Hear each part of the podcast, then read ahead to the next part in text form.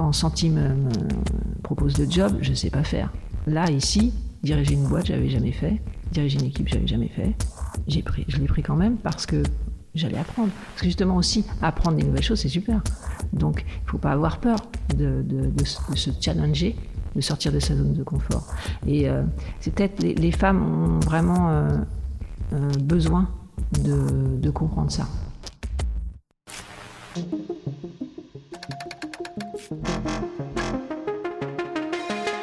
Je suis Natacha Ordas, entrepreneur dans la musique. Bienvenue dans mon podcast Les Voix qui portent. J'ai le plaisir et la chance de rencontrer des femmes incroyables qui détonnent et cartonnent dans le milieu de la musique. Qu'elles soient artistes, directrices de label, techniciennes, managers, leur parcours et leur engagement sont une véritable source d'inspiration pour nous toutes et tous. Notre invité du jour a deux amours, la musique et Paris.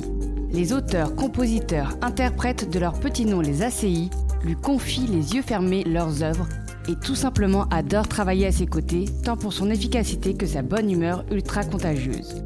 Cécile Bernier est une experte de l'édition musicale, curieuse, amoureuse des mots et des mélodies ravageuses en tout genre. La preuve, Bout de Musique France, le bureau français du puissant éditeur indépendant allemand qu'elle dirige, a récemment été distingué du Grand Prix 2020 de l'édition musicale par la SACEM. La voix de Cécile est comme elle, élégante, dynamique, enjouée et en toutes circonstances bienveillante. Elle est une voix qui porte. Bonjour Cécile. Bonjour Natacha. Ravie euh, de te rencontrer aujourd'hui euh, et ravie de te rencontrer dans ces bureaux euh, de bonne musique. Est-ce que tu peux nous euh, décrire un peu plus euh, ton univers, cet univers, ces bureaux? Parce que c'est assez, euh, assez particulier et c'est propre, je pense, au métier d'édition. Ouais, c'est surtout propre au fait qu'en fait, on est dans, dans un appartement parisien, typiquement euh, haussmanien, et que donc il y a cette ambiance de moulure euh, au plafond, de grands, de grands miroirs au-dessus des cheminées, qui donne une ambiance d'être presque à la maison. Et, on l'a décoré aussi d'une façon moins formaliste, comme dans un bureau habituel, comme dans les bureaux habituels. Et donc je pense que nos bureaux se démarquent pour ça par rapport, euh, par rapport à l'habitude de ce qu'on peut voir. Effectivement, je vois qu'il y, y, a des livres, des dossiers euh, un peu partout. Ouais, On se croirait presque dans une chambre. c'est ça. Non C'est ça. Je crois que c'est le de bureau, comme je te disais, que, que j'ai pu euh, finalement décorer euh, librement, puisqu'avant j'étais dans des bureaux tout à fait classiques et euh, des open space où on fait pas ce qu'on veut. Et donc voilà, je pense que c'est le bureau qui me ressemble le plus jusqu'ici. Très bien. Alors Cécile, on va faire un retour euh, dans le passé, euh, comprendre aussi, euh, bah, savoir un peu plus d'où tu viens, mm -hmm. à quel moment la musique est arrivée dans ta vie, euh, et qu'est-ce qui t'a amené à, à, travailler effectivement dans cet univers. Est-ce que tu veux bien nous en parler? Ben, très, très logiquement, mais ou pas du tout. En fait, je suis une scientifique, hein, j'ai un bac D et j'ai fait médecine. En fait, et pendant que je faisais médecine, deux choses se sont passées. D'une part, j'ai découvert à travers Prince toute la musique afro-américaine. C'était une musique à laquelle je n'avais jamais été exposée, donc j'ai découvert et pour laquelle j'ai développé une passion euh, euh, très très grande, très très forte. Donc le funk, le jazz, la soul, etc. Tout ça. Et, euh, aussi, en quatrième année, quand tu es en médecine, euh, tu découvres ce que c'est que le métier de médecin. Avant, tu apprends la médecine, ce qui est formidable, ce qui est un truc de dingue. Le corps humain, c'est passionnant. Mais quand tu rentres à l'hôpital, tu découvres, euh, tu vois si tu te poses la question, en tout cas, de savoir si tu vas être capable d'être médecin. Et là, entre le, ce qu'on appelle la vocation, tu sais, on parle souvent d'avoir la vocation de faire médecine. Et là, vraiment, tu, je me suis aperçu que j'avais peut-être décidé trop vite après, euh, enfin, à l'aune de mon, de mon bac D de faire médecine parce que ça semblait le plus. Euh, c'était presque un choix, si tu veux, euh, social. Tu vois, plus un truc logique. Euh, voilà, tu es, scientifique, donc tu, en, D, donc tu vas faire médecine. Et c'était pas vraiment mon choix. Et euh, parallèlement, donc ça m'a amené à la question est-ce que je veux m'enfermer pour passer l'internat? Parce que c'est ce qu'il faut faire, tu fais rien d'autre pendant 2-3 ans que de préparer l'internat, ou aller au concert. J'ai choisi d'aller au concert, comme tu peux le voir. Donc, euh, ça a commencé comme ça. Donc, en fait, depuis, ce, que je, ce, ce pourquoi je suis là, c'est parce que euh, j'ai ce moteur de la passion de la musique et que c'est ce qui me drive. Et j'ai donc essayé de trouver un endroit où je pouvais euh, le mieux m'exprimer. Et, euh, et donc, quand, quand tu connais pas le milieu de la musique, le seul que, qui est en façade, c'est le, le, label, hein, c'est la maison de disque. Donc c'est par là que j'ai commencé. Alors, donc tu vas un petit peu vite. Est-ce que tu peux nous dire comment on passe euh, du coup des études euh, de médecine à envisager de travailler dans la musique et à travailler dans la musique? Alors, envisager tout de suite, mais donc ce que j'ai fait, c'est que j'ai fait quelques études euh, par correspondance, c'était le CNED à l'époque, pour me mettre à niveau en marketing. Je dis que ça allait être utile. Et j'ai trouvé un stage dans une agence de promo. Et de fil en aiguille et d'aiguille en fil, je me suis retrouvée chez De Label. Et puis voilà, j'ai euh, déroulé à partir de là. Euh, et ensuite, donc, euh, je suis arrivée à Atmo chez Atmosphérique. Mmh.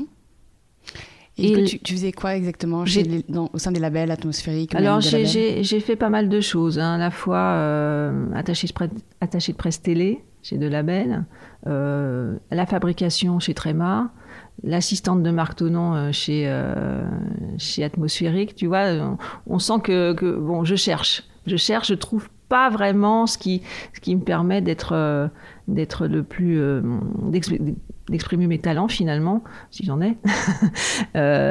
Et, surtout d'être d'être vraiment ravi de, de, ce que je fais. Et en fait chez Atmosphérique il y avait des éditions dont personne ne, ne s'occupait euh, donc je, me suis occupée parce que voilà j'avais du temps pour ça et je m'y suis intéressée et, euh, et, ça a cliqué. C'est-à-dire que j'ai vraiment découvert euh, le métier de la musique dans lequel j'allais euh, certainement beaucoup plus euh, euh, m'épanouir que, que, dans le reste. Et c'était quoi le catalogue d'édition d'Atmosphérique C'était ce, qui, ce qui était en disque. Hein, c'était très lié à l'activité du label. Donc il n'y avait pas les, les les Louise Attack, mais euh, il y avait euh, Mélo, il y avait euh, Tahiti 80, voilà. c'était très lié au label en fait. Il y avait pas. C'était ça le, le, drive de l'édition, c'était vraiment le label. Et tu as appris du coup le métier un peu d'édition à ce moment-là ouais. et, et, toute seule ou il y a quelqu'un qui t'a oh. formé Non, un peu toute seule, mais il y avait quelqu'un qui venait pour faire tout ce qui est royalties. Donc, euh, quand je parle, quand je, je, commençais en disant que j'étais scientifique, en fait, d'être scientifique, ça t'aide à comprendre euh, l'usine à gaz que c'est que les, droits d'auteur, leur gestion collective, euh, leur répartition, euh, le, le, même le droit, ça, permet d'aborder le droit aussi d'une certaine façon, parce que c'est quand même basé sur des contrats, tout ça. Et donc voilà j'ai appris au fil de l'eau, sur le tas, mais comme la plupart des gens dans l'édition musicale en fait, parce qu'il n'y a pas d'école d'édition musicale, on apprend généralement sur le tas. C'est-à-dire que voilà, c'est un jour on le rencontre, ça clique et puis. Euh... Et qu'est-ce qui t'a plu alors dans, dans l'édition? Bah, Cette complexité-là en fait. Cette complexité-là et de faire le fait que j'allais pouvoir euh, être vraiment bonne là-dedans. Donc voilà, c'est ça, tout simplement, presque. Qu'après, tu te jettes corps et âme euh, dans l'édition? Oui. Toujours chez Atmosphérique Non, et... euh, je suis. Euh, oui, après Atmosphérique, euh, j'ai fait un petit peu de en freelance. Euh, parce que ça avait été racheté euh, par Universal, donc euh, il y avait une, une, une, réduction de personnel. Donc j'ai un peu travaillé en, en, freelance avec notamment Gilles Caplan, avec d'autres artistes. Et j'ai croisé la, le chemin de Santi, qui était chez TF1 le fameux Santi. Et, euh, et donc, il m'a proposé de, de, venir rejoindre l'équipe. Et j'y ai passé huit ans. Et comment s'est fait la, la, rencontre avec Santi? Alors, en fait, j'avais euh, j'avais été faire une mission d'intérim. En fait, j'ai toujours remarqué que l'intérim, ça te permettait euh, de montrer ce que tu faisais dans les boîtes. Et il m'est arrivé deux, trois fois d'être comme ça, d'être engagé parce que voilà, j'étais venu faire une mission. Euh, Et, ça marche bien parce que je suis pas très bonne en, entretien d'embauche. je préfère, voilà, au mieux que je démontre ce que, ce que je sais faire. Et,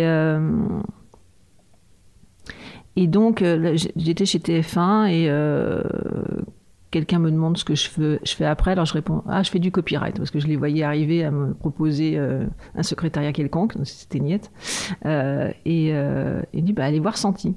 Donc j'ai été voir Santi et je lui ai parlé des auteurs-compositeurs que je représentais et, que, et de la musique à l'image puisque c'était le sujet d'une musique. Et 15 jours plus tard, il m'a rappelé en disant mais j'ai un poste moi pour voir, tu veux pas venir avec nous? Voilà. Voilà, c'est l'opportunité qui se présente et que j'ai saisie. Très bien.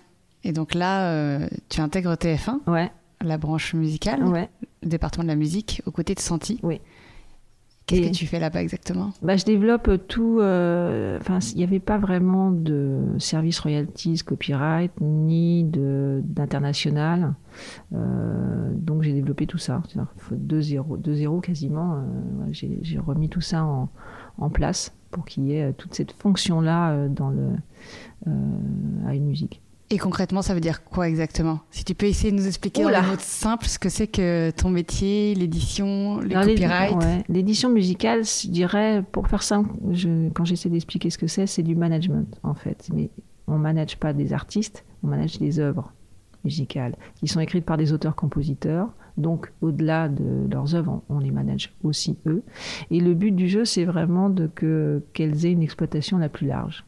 Voilà. C'est vraiment, c'est vraiment comme un manager, mais sur une, matière qui n'est pas euh, un artiste, une carrière d'artiste, mais la carrière d'une œuvre. Est-ce qu'on va faire un hit ou pas avec, euh, Si on a de la chance, ça marche. euh, et c'est pour ça qu'on se retrouve souvent maintenant au, début des carrières des artistes qui sont aussi auteurs-compositeurs, parce que les labels sont de plus en plus euh, euh, frileux à développer des artistes. Donc euh, nous, c'est notre, c'est notre vraiment notre ADN. Donc voilà, c'est surtout ça, être éditeur. D'accord. Et être éditeur au sein d'un groupe audiovisuel comme TF1, ça veut dire quoi? bah, C'est la musique à l'image. Alors ça, c'est un, une partie du droit un peu particulière. donc c'est proposer des musiques, des compositeurs aux productions euh, qui sont faites pour, euh, pour TF1 et, euh, et de gérer les droits derrière à l'international et, en France. Puisque c'est, il faut, toujours être très vigilant sur, sur les droits d'auteur parce qu'il y a, y a toujours un petit grain de sable qui vient qui vient bloquer la gestion collective. C'est tellement compliqué que n'importe quoi peut bloquer le fait que les droits arrivent à l'auteur-compositeur ou pas. Donc euh, voilà, c'est aussi euh, important de faire ça. C'est une partie importante du métier d'éditeur. D'accord. Tu l'as fait pour, pour la France et euh, l'international, ce métier-là ouais. Comme à un moment donné, j'avais fait le tour du sujet, j'ai fait savoir que je voulais, je voulais partir et mon prédécesseur m'a proposé de, de mettre sur la liste des gens qui, qui allaient soumettre au patron allemand à bout de musique publishing euh, pour, pour le remplacer. Et, euh, et voilà. Et c'est comme ça que tu es arrivé chez Bout de Musique. C'est ça. D'accord. Est-ce que tu peux nous dire un peu qu'est-ce que c'est Bout de Musique? Alors, Bout de Musique Publishing, Publishing, c'est le plus gros éditeur euh, indépendant allemand. C'est une, une entreprise familiale, c'est-à-dire ça fait, elle a 70 ans, plus de 70 ans. été fondée par le grand-père. Maintenant, c'est le petit-fils qui dirige, Benjamin Boude. Et euh, c'est, euh, alors en Allemagne, c'est le quatrième, quatrième maison d'édition après les quatre majors, après les majors. C'est juste derrière.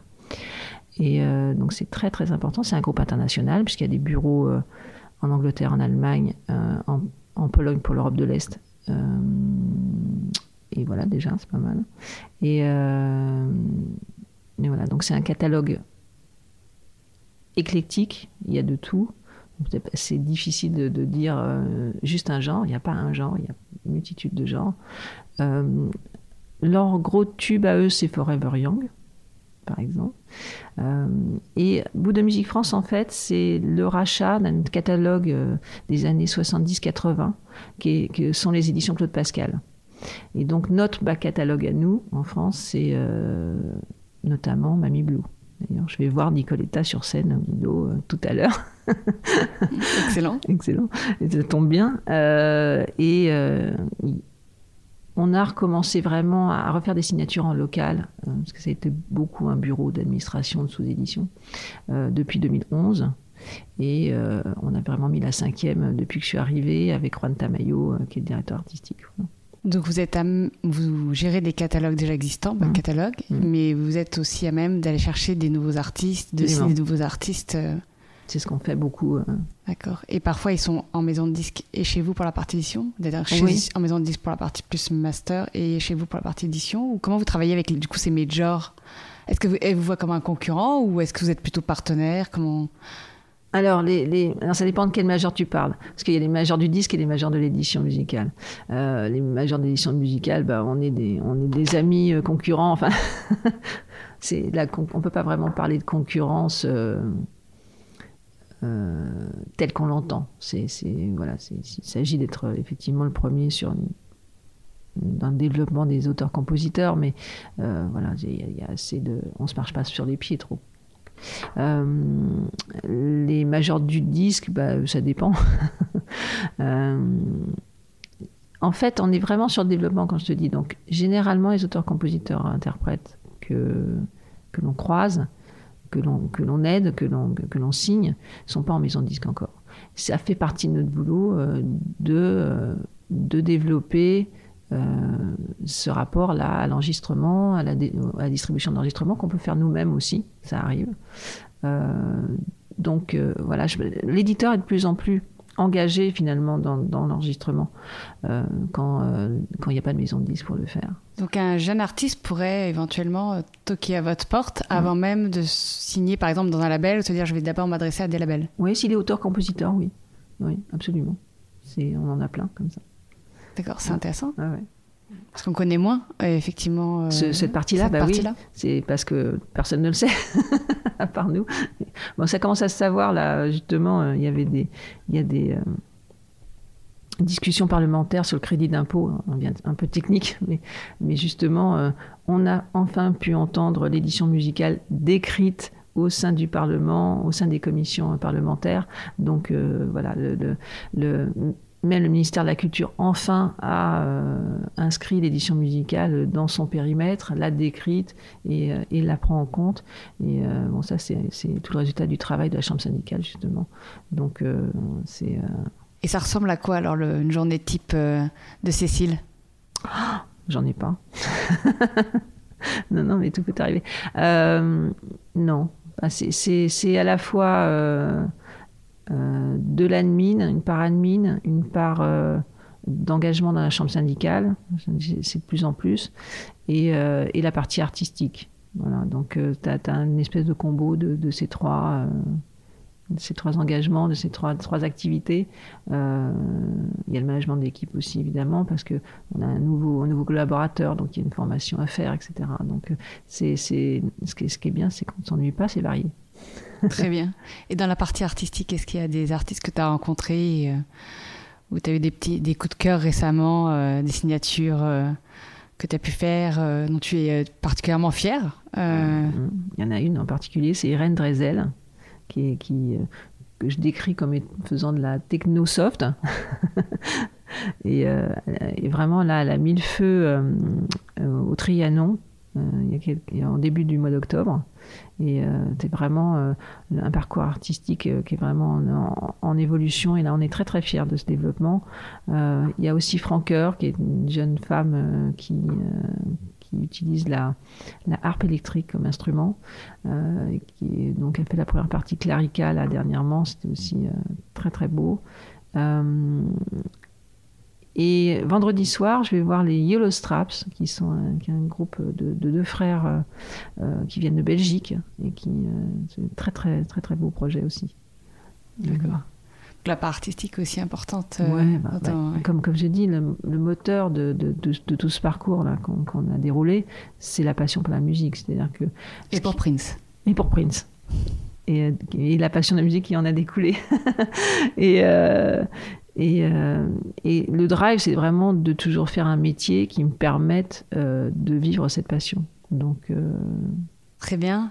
Et dans ton parcours, est-ce que tu as eu des personnes qui, qui, ont joué un rôle plus important que d'autres, qui t'ont permis effectivement d'évoluer, qui ont été un peu des, des marqueurs pour toi Parce que justement, ils t'ont guidé, ils t'ont porté et ils t'ont permis effectivement de, de, faire évoluer aussi ton parcours. Est-ce qu'il y a des figures un peu comme ça importantes?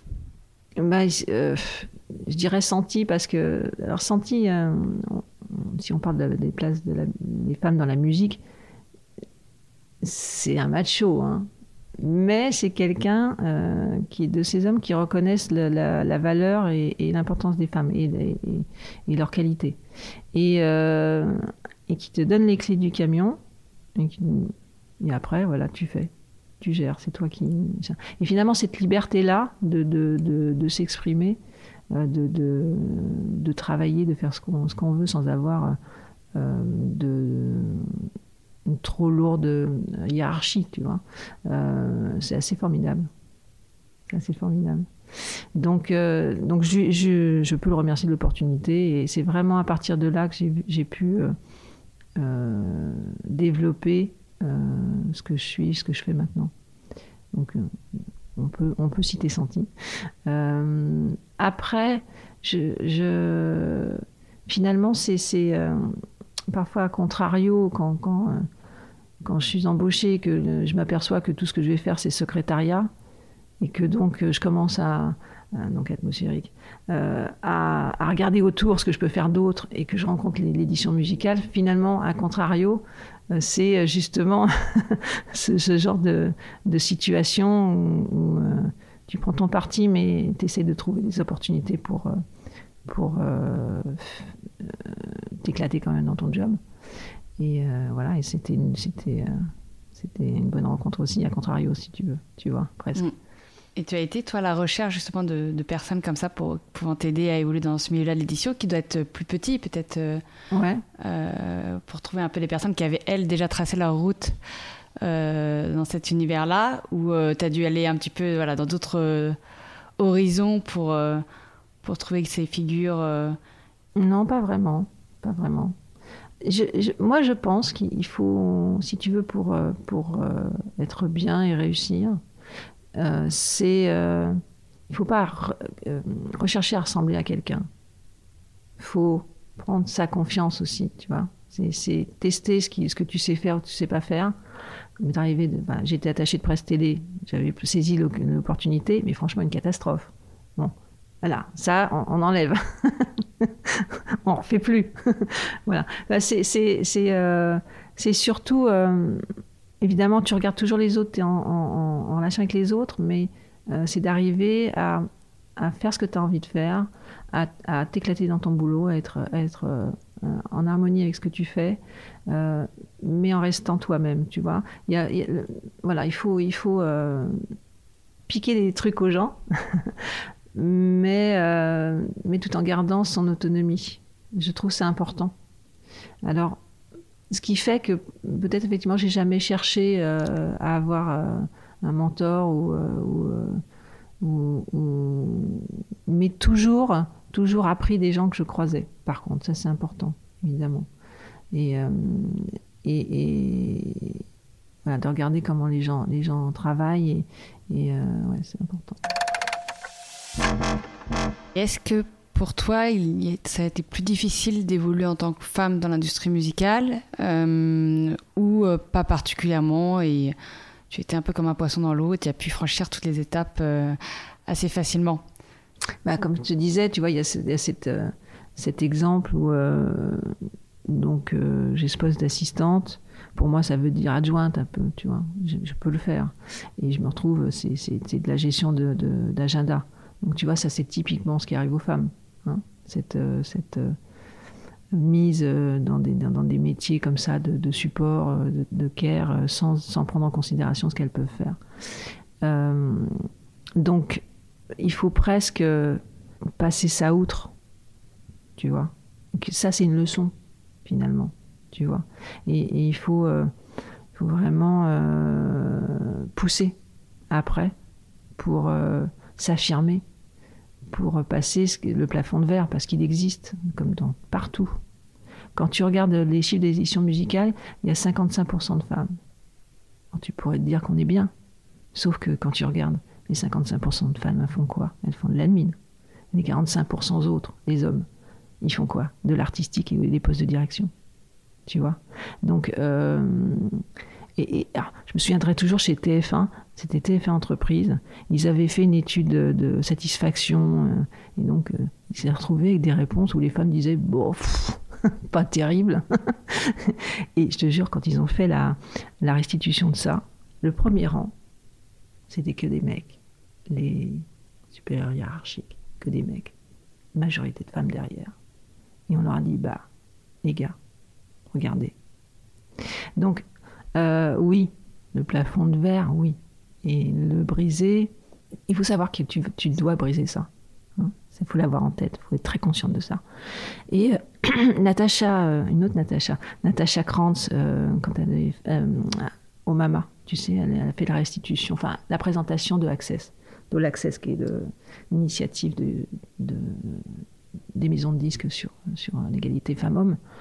Euh, elle disait une chose très juste. C'est-à-dire que quand on propose un job à un homme, s'il est 30% sûr de savoir le faire, il y va. Une femme, il faudrait 80%, tu vois.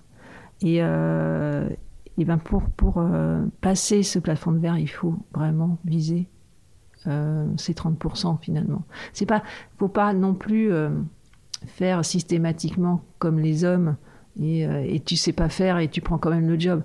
Ouais, quand même bon savoir se sentir un petit peu capable. Ça aide. Mais il faut pas avoir peur de pas savoir tout de suite. Tu vois euh, quand, quand Santi me, propose le job, je sais pas faire. Là, ici, diriger une boîte, j'avais jamais fait. Diriger une équipe, j'avais jamais fait. J'ai pris, je l'ai pris quand même parce que j'allais apprendre. Parce que justement aussi, apprendre des nouvelles choses, c'est super. Donc, il faut pas avoir peur de, de se challenger de sortir de sa zone de confort. Et euh, c'est peut-être les, les, femmes ont vraiment euh, euh, besoin de, de, comprendre ça. Elles ont moins l'audace, le cran. On de leur dire, apprend pas aussi. On leur apprend pas l'audace, tu vois. On leur apprend pas le, le, ouais. Je sais pas faire, mais j'y vais parce que bon, faut quand même pas. peux, si on me proposait d'être ingénieur nucléaire, je, on va pas me le proposer, hein D'accord. On sait pas faire. Mais, euh, mais si on est dans son, dans son, dans son domaine et dans, dans son domaine de passion euh, en particulier, euh, il, faut, il faut tenter. Ouais. Et puis si on se plante, bah, c'est comme, quand, quand j'étais attaché de presse télé, bah, on se plante, on se fait virer et puis, et puis on recommence ailleurs. C'est pas un problème. Voilà, il faut pas, faut pas avoir peur. Moi, on a appris que ça, on savait pas faire. Voilà. c'est intéressant. Aussi. Et j'ai vu aussi que tu que tu présidais, que tu étais en tout cas dans un groupe de travail, égalité homme-femme, c'est ça, au sein de la SDEM. Ouais. Euh, est-ce que tu peux nous en parler? Alors la, la CSDM, c'est la chambre syndicale de l'édition musicale, donc c'est un petit peu le, euh, bah, la chambre syndicale, c'est marqué dessus. J'y suis active depuis depuis quatre ans et de plus en plus. Et effectivement, dans les, quelques groupes de travail dans lesquels je, travaille, il y a celui-ci, égalité euh, femmes-hommes. Alors c'est tout récent, hein.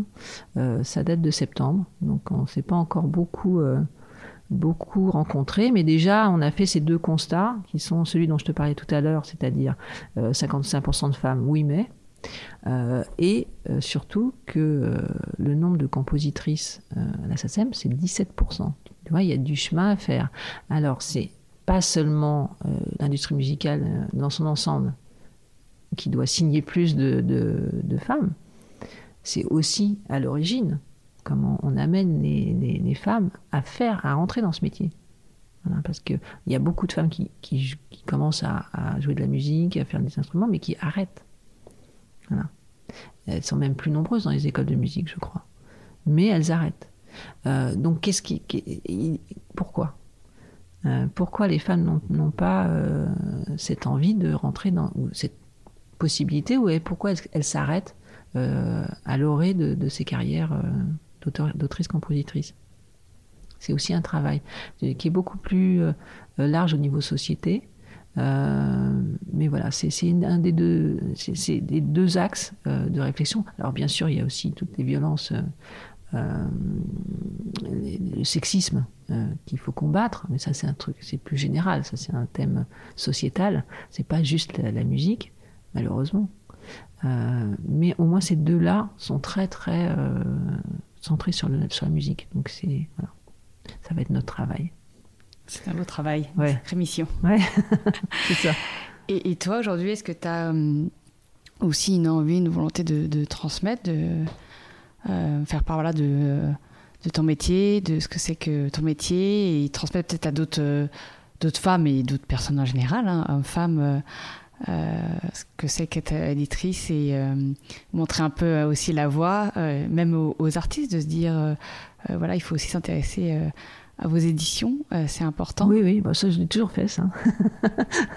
ça c'est ça c'est une, un leitmotiv. On parlait de mentorat, alors c'est c'est pas tout à fait un mentorat, mais il y a une, une, initiative qui s'appelle Woman Beats qui m'a demandé de, de, se joindre à, elle pour euh, aider justement euh, le, la, lauréate du prix qui va être décerné de à se familiariser avec cette partie de l'industrie musicale. Donc ça, voilà, pour que donc c'est vraiment pour là aussi une initiative de promotion euh, des artistes féminines.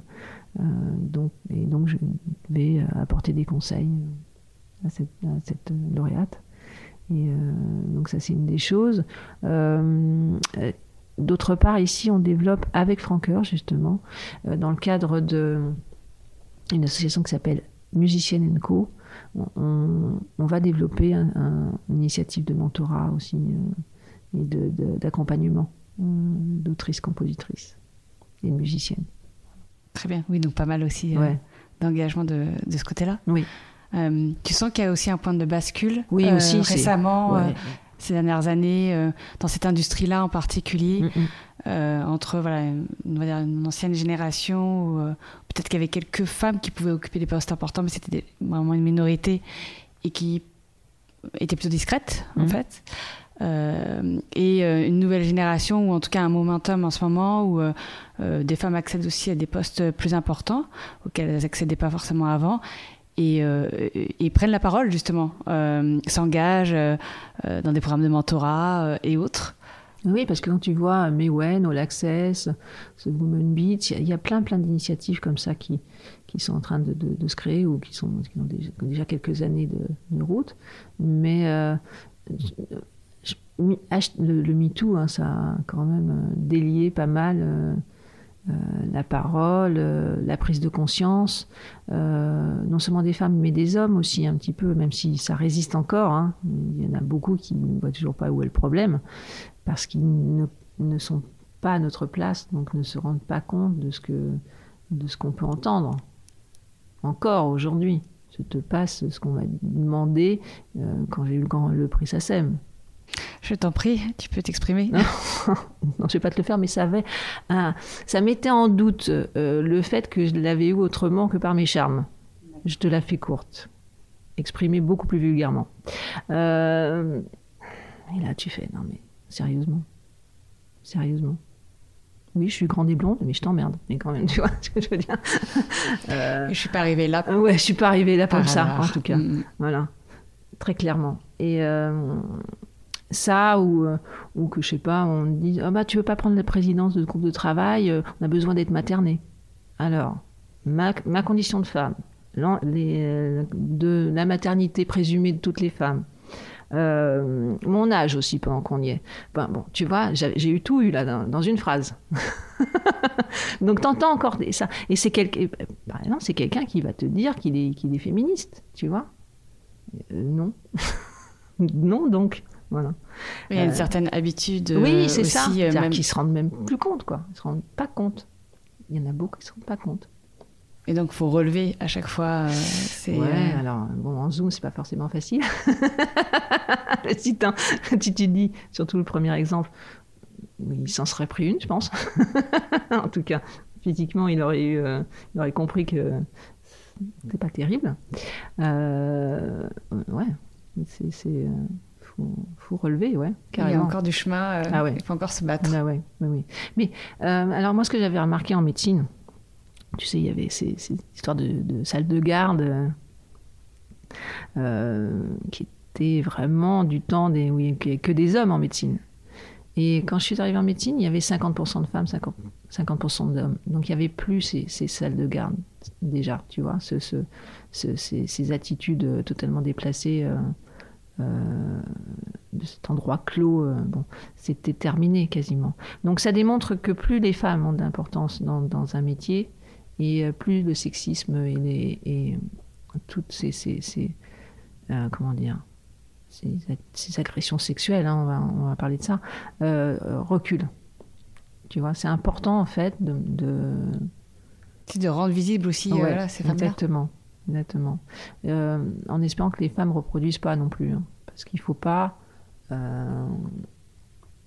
faut, faut pas jouer le jeu, tu vois.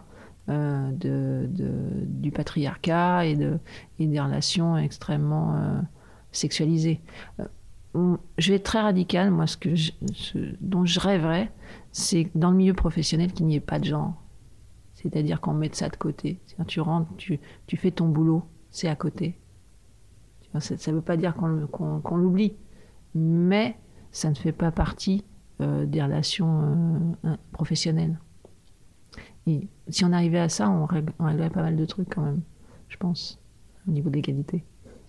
Et toi, tu penses que les quotas, c'est une, solution euh, pour arriver à un moment donné à, faire que ce soit une norme et que ce soit voilà, normal justement d'avoir aussi des femmes euh, Ça aide. à certains postes Ça aide. Malheureusement, parfois, on est un petit peu obligé d'imposer des choses pour que ça devienne une normalité, comme tu dis. Tu vois. Alors après, il faut pas faire n'importe quoi. Hein. Euh, c'est pas parce que tu es une femme que tu as du talent. Hein. Il faut aussi. Euh, ce qui est vrai pour les hommes est vrai pour les femmes. Mais c'est effectivement euh, un outil qui est pas idéal. On peut lui trouver plein de défauts, mais ça marche. Voilà. Et si tu devais donner un conseil aujourd'hui à une jeune femme qui, voilà, qui travaille dans la musique, qui veut faire carrière dans la musique, mm-hmm. qu'est-ce que tu lui dirais? Bah justement, euh, si tu te sens à seulement 30% capable de le faire, vas-y quand même. euh, je reprendrai ce que, ce que Natacha Krantz disait, mais euh, ouais, faut, faut euh, d'abord, il faut être passionné, parce que ça marche pas sinon, hein, surtout quand tu es auteur, enfin, du côté purement artistique. les, les artistes interprètes et les auteurs-compositeurs, c'est une passion. Il faut pas être juste. Euh, faut être sûr. Hein. Euh, mais même dans nos métiers aussi, il faut un drive. Il faut vraiment euh, avoir un moteur qui te permette d'avancer quoi qu'il arrive. Et, et, de te retourner, et d'apprendre de tes erreurs, etc. Donc, ouais, c'est en tout cas, c'est pas forcément l'ambition, c'est plutôt ne pas avoir peur. D'essayer, de tenter. De tenter. Quitte à tomber, à se relever. Voilà, et de, de, vouloir aller là où on veut aller ou se laisser porter, on peut se laisser porter aussi. Mais toujours dans le même, dans le même environnement, euh, voilà, on peut, on peut tout en tenant la barre, voilà, se, se, euh, se laisser porter. Euh, mais il faut avoir un, un de passion, c'est important. Ce drive de passion, il est vraiment, moi je pense qu'il peut être présent dans beaucoup de corps de métier, mm. mais il est particulièrement vrai dans l'industrie de la musique. Mm.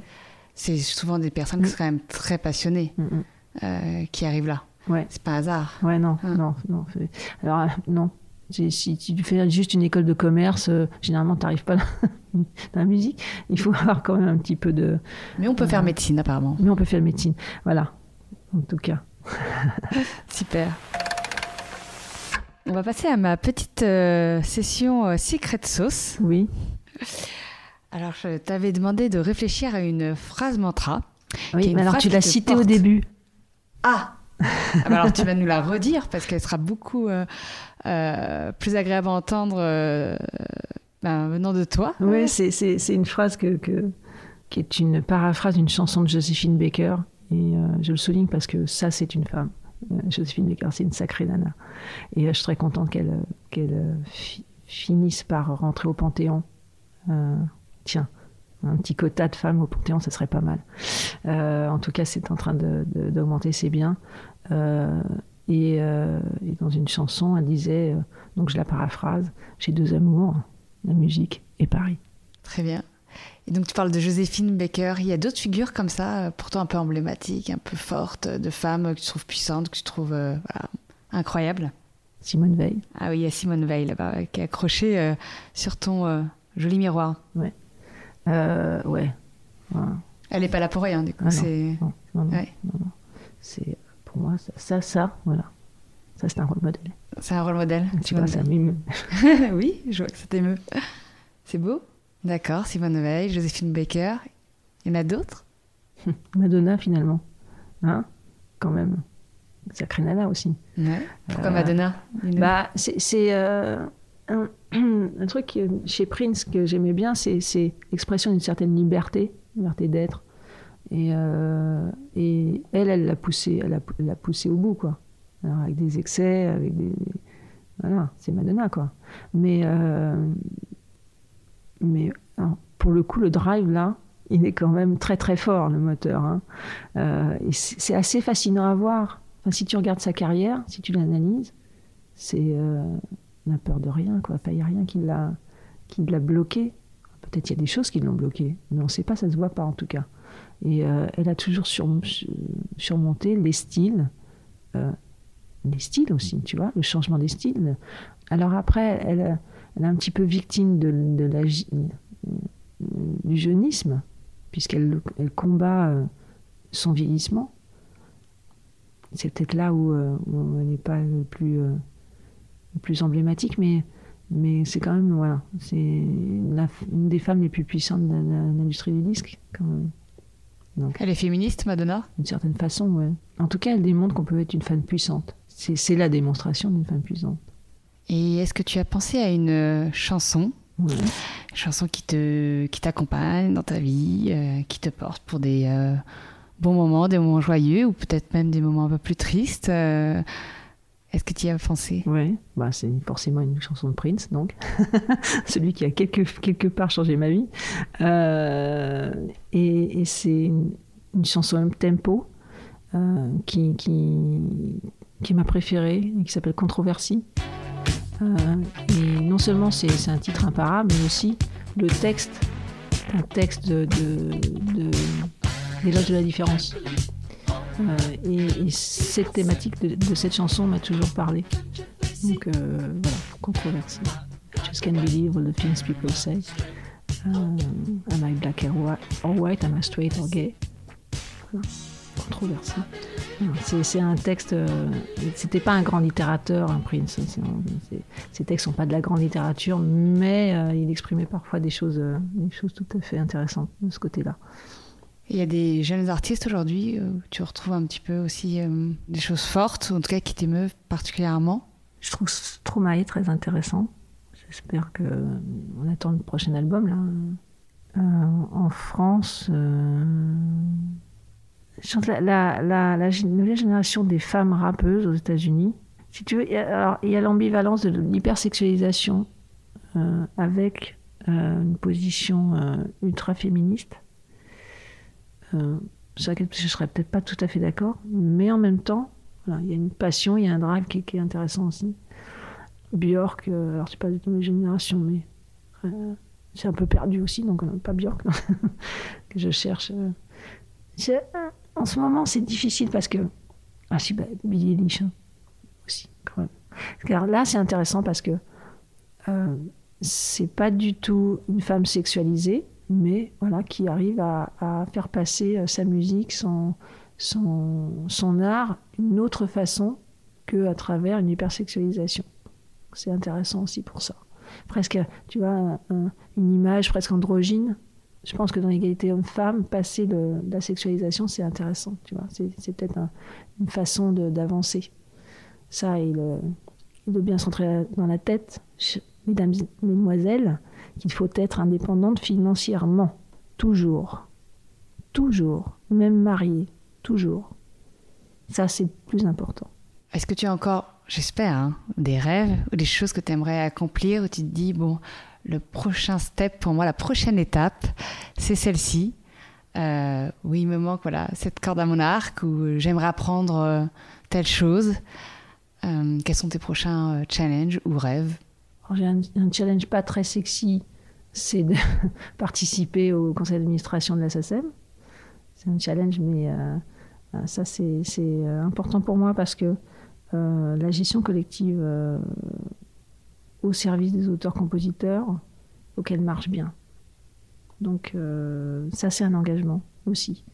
Ça a toujours été un engagement pour moi que les auteurs-compositeurs soient et leurs droits, comme je te le disais, bien, bien répartis. Euh, et, la gestion collective, c'est compliqué et il y a beaucoup de choses qui la coincent. Donc, euh, ça, c'est le prochain engagement. Et c'est un challenge aussi parce que ça demande beaucoup de temps et, de, et, d'investissement en temps. Euh, c'est une mission récente que tu as prise? Je, me présente là, au, prochain conseil d'administration, là, c'est en juin 2022. Donc, ouais, il y a ça déjà. Ce serait pas mal déjà. Après, bah, je verrai. euh, c'est déjà quelque chose de nouveau, donc euh, c'est déjà pas mal comme étape. Très bien. Et hum, si je devais inviter euh, euh, une nouvelle personnalité, une nouvelle voix pour, pour échanger et faire part de son parcours sur ce podcast, à qui tu penses? Je pense à deux personnes, si tu permets. Bien sûr. D'abord, pour continuer en édition musicale, il y a quand même une autre figure féminine qui est importante, qui est Caroline Molko, euh, qui était à la tête de Warner pendant plus d'une dizaine d'années, voire une quinzaine d'années, je crois. Euh, et l'autre personne, et en plus, c'est une sacrée nana aussi.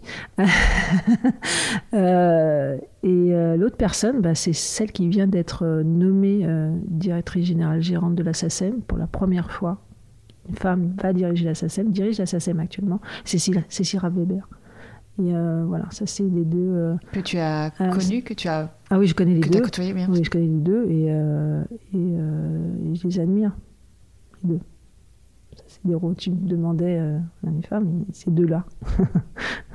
ouais. C'est entendu. Et c'est bien noté surtout. Je te remercie, Cécile.